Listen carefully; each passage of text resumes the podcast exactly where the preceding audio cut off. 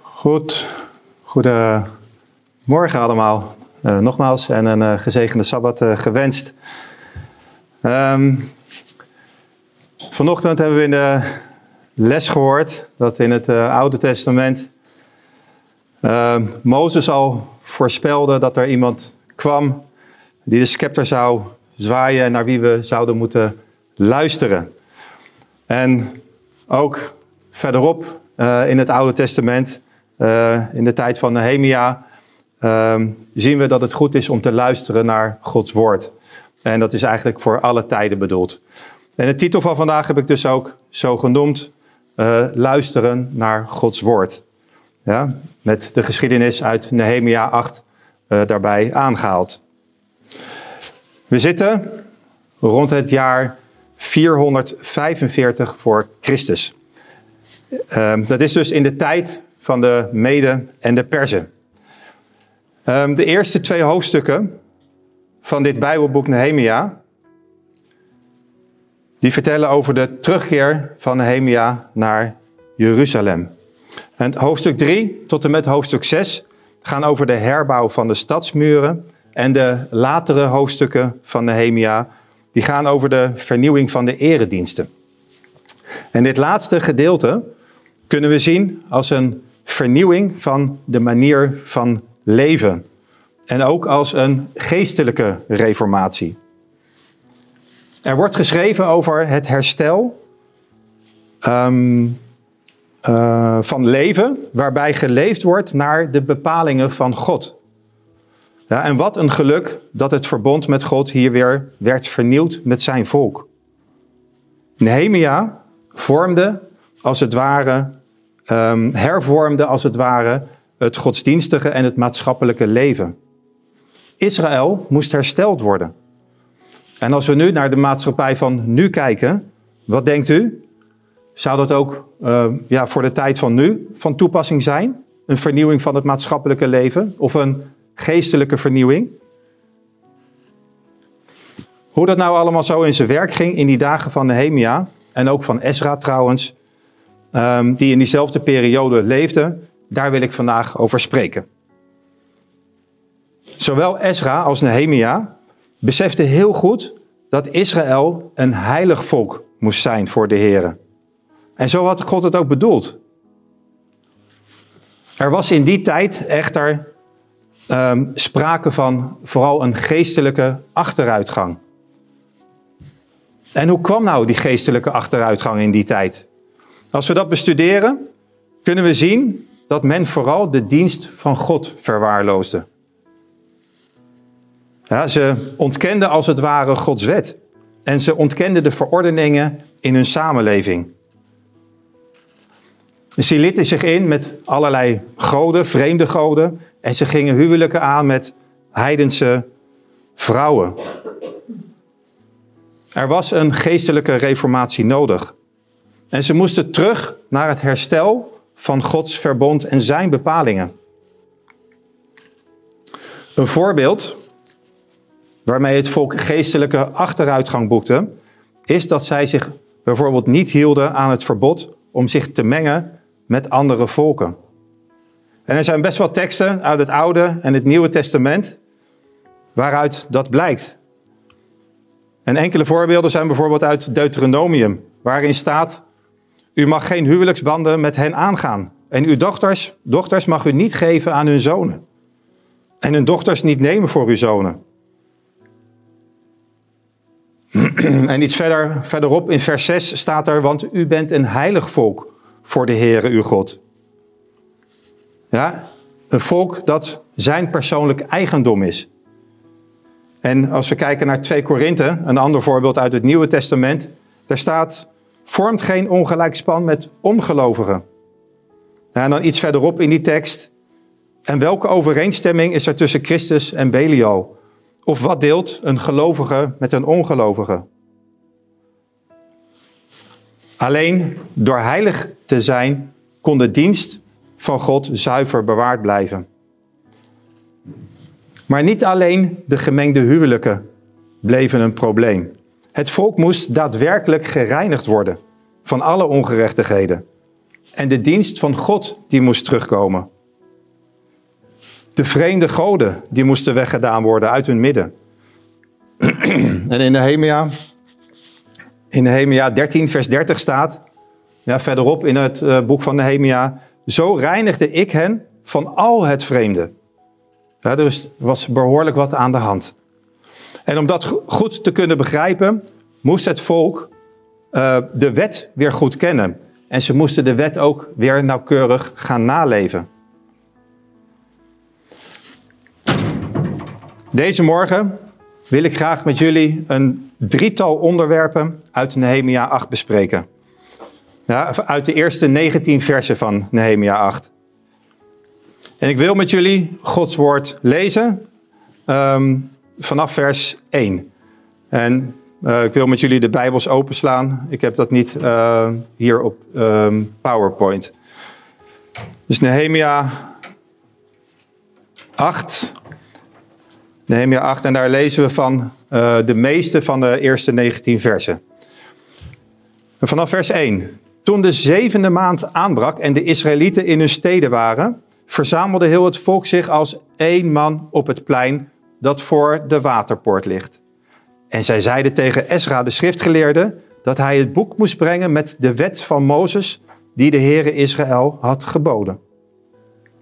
Esra, de priester, bracht de wet voor de gemeente. Zowel mannen als vrouwen en al wie wat zijn verstand betrof in staat was ernaar te luisteren op de eerste dag van deze zevende maand. Hij las daaruit voor, voor het plein dat voor de waterpoort ligt, vanaf het morgenlicht tot de middag, ten overstaan van de mannen, de vrouwen en van hen die wat hun verstand betrof, in staat waren ernaar te luisteren. De oren van heel het volk waren gericht op het wetboek. Ik wil gaan naar vers 7. En Ezra loofde de Heere, de grote God. En heel het volk antwoordde onder het opheffen van hun handen. Amen, amen. Zij knielden en bogen zich neer voor de Heer met het gezicht ter aarde. Vers 9 dan. En zij lazen uit het boek voor, uit de wet van God, gaven uitleg en verklaarden de betekenis zodat men de voorlezing ook begreep. En Nehemia, in de herziene statenvertaling staat, hij was zijn excellentie de stadhouder. Dat betekent dat wat moeilijkere woord in de statenvertaling. Esra, de priester en de schriftgeleerden en de levieten die het volk onderwezen, zeiden tegen het volk, deze dag is heilig voor de Heere, uw God. En rouw dan niet en huil niet. En heel het volk huilde namelijk toen ze de woorden van de wet hoorden. Verder zei hij tegen hen, ga, eet lekkernijen en drink zoete dranken. En deel uit aan hen voor wie niets is klaargemaakt. Want deze dag is heilig voor onze Heere. En wees niet bedroefd, want de vreugde van de Heere, dat is uw kracht.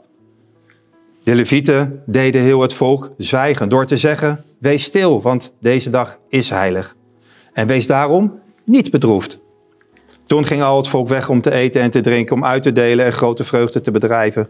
Want zij hadden de woorden begrepen die men hun bekend had gemaakt. De volgende dag verzamelden zich de familiehoofden van heel het volk, de priesters en de levieten bij Ezra, de schriftgeleerden, om dat inzicht te krijgen in de woorden van de wet. En zij vonden in de wet geschreven dat de Heere door de dienst van Mozes had geboden dat de Israëlieten in loofhutten zouden wonen tijdens het feest van de zevende maand. En toen ging het volk erop uit en ze haalden loof en ze maakten loofhutten voor zichzelf, ieder op zijn dak. En in hun voorhoven en in de voorhoven van het huis van God en op het plein van de waterpoort en op het plein van de Ephraimpoort. De gehele gemeente van hen die uit gevangenschap waren teruggekeerd, maakte loofhutten en woonden in die loofhutten. Want zo hadden de Israëlieten niet meer gedaan vanaf de dagen van Jozua, de zoon van Nun, tot op deze dag. En er was zeer grote blijdschap. En tot zover. Broeders en zusters, we zien hier dat we ons kunnen verblijden in Gods woord. En dat zullen we vandaag in dit hoofdstuk, vanuit dit hoofdstuk gaan zien. Er zijn een aantal thema's die opvallen in dit hoofdstuk. En die wil ik graag wat meer uitdiepen. Uh, namelijk uh, ten eerste uh, geraakt worden door het woord van God. Het tweede punt is de vreugde des Heren, wat ik wil benadrukken. En het derde punt is het feestvieren tot eer van God, wat hier het loofhuttenfeest is. Dan het eerste punt, naar geraakt worden door het woord van God. En zoals we kunnen horen en zien, is de uitwerking van het voorlezen van de wet op het plein voor de waterpoort in Jeruzalem bijzonder groot. wat we in eerste instantie zien, is dat als het volk de woorden van de wet hoort, het direct begint te huilen. En wat we dus kunnen lezen in het tiende vers. Het volk had zich verzameld op het plein voor de waterpoort op een feestdag. En het was er heel druk. Maar nu was het extra druk. Waarom? Want ze kwamen om te zien um, wat er van het herstel van de muur was geworden. Nou, aan de oostzijde van de poort, van deze waterpoort, bevond zich een heel groot plein waar veel bijeenkomsten werden gehouden. En er was een groot verlangen onder Gods volk om het woord te horen. En men vroeg Esra, het wetboek van Mozes, eh, of hij dat wilde halen en daaruit wilde voorlezen. En het volk luisterde daadwerkelijk met echte belangstelling. Dat merk je. Er was interesse. En die interesse was natuurlijk opgewekt door de Heilige Geest, die ook in hun midden aanwezig was. Wat we verder zien in de versen 2 en 4 van dit hoofdstuk, is dat heel het volk zich als één man op het plein verzamelde. En dat de oren van het volk naar het wetboek waren. Er werd dus aandachtig geluisterd. De Heere spreekt en het volk luistert. En hoe mooi is dat om te zien en om dat te beseffen. En voor luisteren is ook geen passieve, maar daar is juist een actieve, een open houding voor nodig. Als we echt luisteren, dan worden onze oren en ons hart afgestemd op wat God te zeggen heeft. En daarom zegt Samuel ook in Samuel, 1 eh, Samuel 3 vers 9, spreek heren, want uw knecht hoort. En we lezen dan, als we teruggaan naar Nehemia 8 in de versen 6 en 7, Esra opende het boek voor de ogen van heel het volk, want er stond een, want hij stond hoger dan het volk. En toen hij het opende, ging heel het volk ging staan. En Esra loofde de Heere, de grote God. En heel het volk antwoordde onder het opheffen van hun handen, wat we net ook lazen, amen, amen. En ze knielden en bogen zich neer voor de Heere met het gezicht ter aarde. Alle ogen zijn gericht op Esra, die op zijn was geloof ik een wat kleinere man die op zijn houten verhoging staat, op zijn preekstoel. En hij heeft een belangrijke boodschap. En hij opent de boekrol. Ook hij looft en prijst de Heer. En wat een indrukwekkende start. En wat een toewijding. Heel het volk knielt, en voor, knielt neer voor God. En stemt gezamenlijk in met een amen. En het zou goed zijn voor onszelf om hier ook lessen uit te halen. Ja, zo is de les dat we Gods woord mogen toepassen in ons eigen leven. Zijn wet laat ons zijn karakter zien, wie hij is. En zijn karakter hebben we nog beter leren kennen door de komst van zijn zoon naar deze aarde. Het is belangrijk voor ons om Gods woord toe te passen in onze levens, ja, tot vervolmaking van onze karakters. En ik zeg het wel eens vaker, ons karakter is het enige wat we straks mee zullen nemen naar de hemel en daarna naar de nieuwe aarde.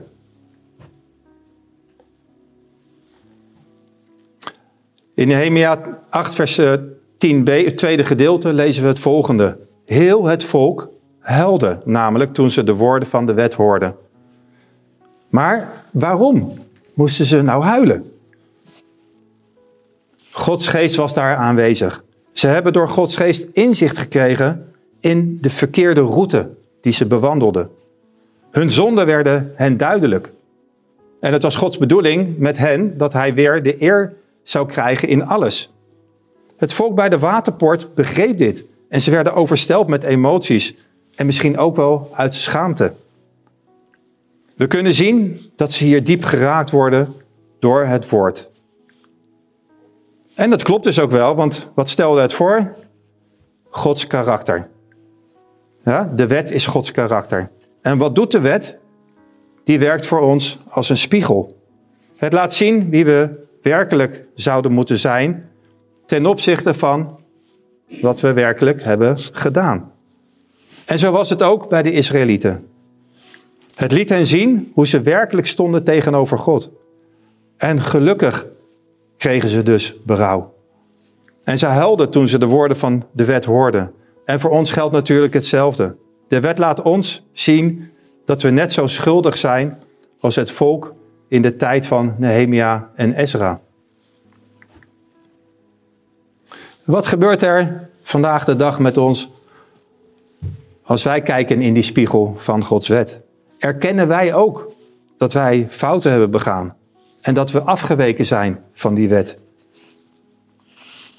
En hebben wij ook oprecht spijt en berouw? En knielen we dan ook neer en huilen wij dan ook? En wij zullen, als we oprecht spijt en berouw hebben, als het goed is, net zo re re uh, reageren. En dat is de uitwerking van Gods geest in ons. God liefhebben, boven alles. Dat is de vervulling van de wet. Laten wij daarbij altijd Jezus centraal hebben staan in ons leven. Hij heeft immers betaald voor die zonde aan het kruis. Dus huilen over de toestand van ons oude leven, dat is goed. Dat leidt tot berouw en die bekering. Maar huil niet voor altijd. Uiteindelijk brengt het ons ook blijdschap, zoals we net zongen. Door de redding die we door Jezus Christus mogen ontvangen. En deze blijdschap brengt me dan ook bij het volgende punt van deze preek. En dat is de blijdschap des Heren. Het volk werd dus bijeengeroepen op die eerste dag van de zevende maand. In eerste instantie helden ze op deze dag toen zij onderwezen werden door de wet. En ik vind het mooi om te zien dat direct na het huilen er ook iets bijzonders werd gezegd tegen het volk door Nehemia en Esra. En de Levieten trouwens. Want wat zeiden zij tegen hen? Laten we samen het vers lezen in Nehemia 8, vers 10a, het eerste gedeelte. En daar staat, en Nehemia, Ezra, de priester en de schriftgeleerden en levieten die het volk onderwezen, zeiden tegen heel het volk, deze dag is heilig voor de Heere uw God. En rouw dan niet. En huil niet. Heel het volk huilde namelijk toen ze de woorden van de wet hoorden. Het zijn dus Nehemia, Ezra en de levieten die het volk vertelden dat ze niet alleen moesten rouwen en huilen. Nee, zij benadrukten het volk dat het de dag des Heren is, de dag van de Heren is. En ze zeiden, deze dag is heilig voor de Heere uw God. En rouw dan niet en huil niet. Het is niet de dag om te rouwen. De muren, die zijn weer opgebouwd. En met het woord dat, God dat gesproken werd, met Gods geest in hun midden, um, is het nu tijd voor een wedergeboorte. En daarmee tijd voor een nieuw begin. En Esra spreekt de plechtige woorden vanaf zijn verhoging, vanaf zijn preekstoel, op het plein voor de waterpoort. En nu, vanaf nu, mag er blijdschap zijn. En vreugde vanwege de grote dingen die de Heer aan het volk gedaan heeft. En door de woorden van de wet die doorgedrongen waren tot het volk. Het huilen en het zich gebroken voelen moest natuurlijk niet vergeten worden. Binnen een paar dagen vanaf dat moment zou het namelijk ook de grote verzoendag zijn. Met daarbij alle gelegenheid om te rouwen, om te vasten, om te bidden en ook om verdrietig te zijn over de begane zonde. Maar nu op deze dag mocht de blijdschap de boventoon voeren. Om God te loven en te danken voor zijn genade, goedheid en trouw, die hij telkens weer had bewezen aan het volk. En dat kunnen we ook lezen in een mooie Bijbeltekst uit uh, Filippenzen, uh, het vierde hoofdstuk, vers 4. Er staat, verblijd u altijd in de Heer. Ik zeg het opnieuw, verblijd u. En daarom zei Nehemia ook in vers 11, in die tijd, want deze dag waar we over aan het praten zijn, is heilig voor onze Heer. En wees niet bedroefd, want de vreugde van de Heer, dat is uw kracht. En gelukkig doet het volk dat ook. Verder in vers 11 kunnen we lezen dat er aan de hand aan hen werd verteld dat ze een feestmaal kunnen aanrichten met bijbehorende lekkernijen. En ook dat ze vooral dat ze de minder bedeelden niet moeten vergeten. En ook hier liggen weer lessen voor ons. Ja, als er een feest is en we hebben het goed. En er is voldoende eten en drinken. Vergeet dan ook vooral de weduwe, wezen en armen niet. Zodat ook zij kunnen meedelen in deze vreugde en blijdschap. En het hen ook dichter, dat is de bedoeling, naar God brengt. En dat is wat wordt bedoeld met God de eer geven.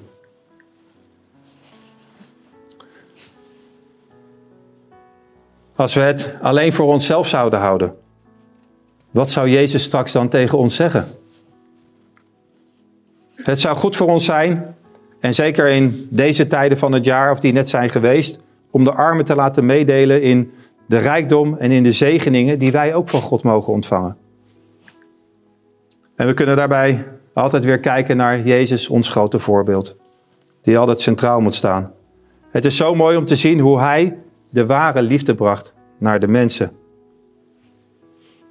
En zo kan de blijdschap en de vreugde ook in ons hart komen. En als we daarbij ook nog eens bedenken wat Hij voor ons heeft gedaan voor vergeving van onze zonden, dan begrijpen we deze goddelijke liefde steeds beter. En dit is de blijdschap die we kunnen ontdekken in Gods Woord. De wereld met haar genoegens en ik spreek uit ervaring, kan dit niet aan ons geven. Dit geeft ons alleen een kortstondige, een tijdelijke blijdschap. Jezus, zijn kruisiging en de betekenis daarvan, dat geeft ons eeuwige vreugde. Er is hoop voor ons. Maar het verdriet van het kruis ja, wat wij ook af en toe mogen ervaren en moeten ervaren, ja, is overgegaan in blijdschap en overwinning. In de opstanding en daarna ook in zijn hemelvaart. We mogen ons daarin ook weer verheugen. En als we ons dat beseffen, dan kunnen wij net als de profeet Habakkuk zeggen: ik zal dan toch in de Here van vreugde opspringen en mij verheugen in de God van mijn heil. Ja, dan kunnen mensen ook aan ons zien dat we anders zijn. Dat we stralen door Jezus te weerspiegelen.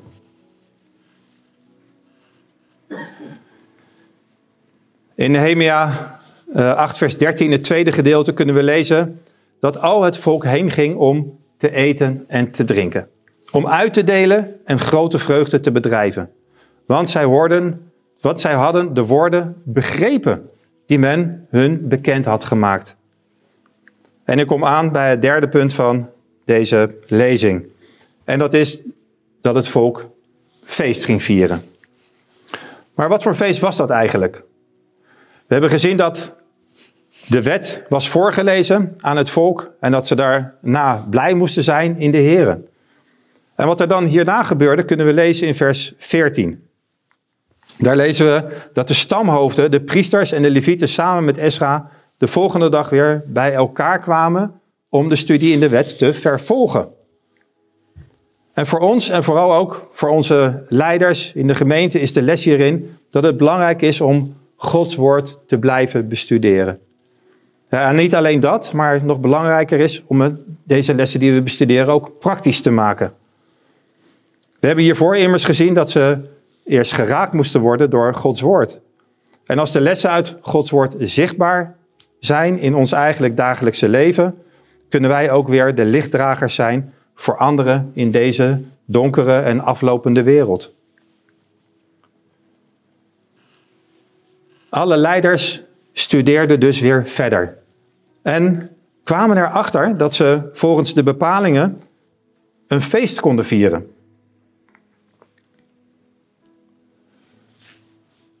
We lezen dat in vers 15 van het achtste hoofdstuk. En daar staat: Zij vonden in de wet geschreven dat de Heere voor de dienst van Mozes had geboden dat de Israëlieten in loofhutten zouden wonen tijdens het feest in de zevende maand. Het loofhuttenfeest is een opdracht van God, zoals we die kunnen lezen en vinden in Leviticus 23, vers 33 tot 35. En daar staat, de Heere sprak tot Mozes, spreek tot de Israëlieten en zeg, vanaf de vijftiende dag van deze zevende maand is het zeven dagen lang loofhuttenfeest voor de Heere. Op de eerste dag is er een heilige samenkomst, geen enkel dienstwerk mag u doen. Het was een herinnering aan de tijd van de uh, tocht door de woestijn. Veertig jaar hadden ze in tenten of in hutten gewoond van loof. En God zei dat ze daaraan terug moesten denken. Het was, niet, het was nodig om niet alleen aan hun ongehoorzaamheid te denken, maar ook om te uh, gedenken dat God goed was geweest voor hen. Hij beschermde het volk. Ja, hoe we dat ook vanochtend in de lessen hebben gezien. Ja, en wees ze op de juiste weg. Want hij had alleen maar het beste met hun voor. En net zoals hij dat heeft met ons trouwens. En wij vragen ons soms ook af waarom wij een bepaalde weg moeten bewandelen. Maar als we erover nadenken en terugkijken en reflecteren, zien we toch ook vaak Gods hand hierin. En dat is met een bedoeling. Namelijk om ons uiteindelijk op dat rechte pad te krijgen. En dat is het pad wat goed is voor onze geestelijke vooruitgang, onze karakterontwikkeling en onze heiligmaking. Maar nu even terug in de tijd van Ezra en Nehemia en de instelling van dit feest. Het volk maakte hutten van takken van olijfbomen en palmen en loofbomen. En zeven dagen woonden zij hierin. En ook hier tijdens dit feest verheugden ze zich weer in de Heer. En dachten ze dus aan die tijd in de woestijn. Het werd een groot feest. En we lazen in vers 18 dat de hele gemeente van hen, die uit de gevangenschap waren teruggekeerd, loofhutten maakten en erin woonden, want, ze hadden, want zo hadden de Israëlieten niet meer gedaan vanaf de dagen van Jozua tot op deze dag. Er was zeer grote blijdschap en ze vierden zeven dagen feest. Ze kwamen hier dus allemaal achter bij het bestuderen van de wet. En we weten allemaal wat de situatie van het uh, volk Israël was. Zij was vaak opstandig en ze wilden hun eigen wegen bepalen en vertrouwden te weinig of zelfs helemaal niet op God. Maar hoe is dat nou met ons? En hoe is dat nou binnen onze mooie gemeente? Doen wij wat we zelf willen dat er gebeurt? Laten wij ons eigen ik de boventoon voeren? Bijvoorbeeld hoe we met elkaar omgaan of wat we allemaal wel niet tegen elkaar zeggen? Of laten wij ons leiden door Gods geest? Niet af en toe of als het ons uitkomt, maar altijd en in alles. En daarom is het zo belangrijk om Gods woord te bestuderen en open te slaan elke keer weer. Net zoals Esra en de priesters dat deden. Want anders overkomt ons precies hetzelfde als het volk Israël. En dan zullen we steeds verder afdwalen. En dat kunnen we merken, dat kunnen we zelf merken door de gebeurtenissen die in onze levens of binnen onze gemeente afspelen en gebeuren. En wij moeten bidden en smeken. Heere, leid ons door uw geest in alle waarheid. We zullen die Bijbel open moeten slaan. En dan zullen wij ook de oude paden weer gaan bewandelen, zoals het volk Israël dat hier deed. Dan gaat het licht ook schijnen voor ons. En dan zullen de schatten van de hemel ook aan ons geopenbaard worden. En zal God met ons samenwerken. En kunnen we ons net zo verheugen in het woord als het volk dat deed op deze dag bij Ezra en Nehemia. Gods woord, Gods wet, werkt hetzelfde in die tijd als toen. Uh, als toen als in deze tijd. Ja, het is net zo krachtig en inspirerend als toen. Het is alleen de vraag, wat doen wij ermee? Maar ik kan jullie verzekeren dat Gods woord absoluut vreugde geeft. Het geeft ons de rust en vrede die we allemaal zo hard nodig hebben. In ons soms wat gejaagde leventje. En bovenal geeft het ons de hoop op het eeuwige leven. En dat is het loon dat Jezus straks bij zich heeft, bij zijn tweede komst naar de aarde. Voor diegenen die in hem hebben geloofd en die zich hebben verheugd bij het lezen van zijn woorden. Ik raad iedereen aan om hem echt te leren kennen, tussen haakjes. Als wij Christus leren kennen, zal er net als bij dit volk eerst droefheid ontstaan. Dat zou een oprecht verdriet zijn over de zonde die wij hebben begaan. Maar kort daarna kunnen wij ons ook weer verheugen. En we leren Jezus kennen en we weten wat Hij voor ons heeft betekend. We leren het karakter van God kennen door Zijn wet en Zijn geschreven woord. We vinden juist nu rust en vrede en we ondervinden vreugde omdat we de hoop hebben om bij het eeuwige feest, het bruiloftsfeest, het grote bruiloftsfeest straks binnen te mogen komen. En laten we van de woorden uit Nehemia leren. Ja, dat het fijn is om te luisteren naar Gods woord en om ervan te leren. En zo kunnen wij straks, net als de psalmist, zeggen: Ik zal uw verordeningen in acht nemen. Laat mij van uw geboden niet afdwalen. Uw woord vergeet ik niet. Maak mij levend overeenkomstig uw woord. Of een van de andere mooie teksten uit Psalm 119. En die kunt u zelf, als u tijd heeft, een keertje nalezen.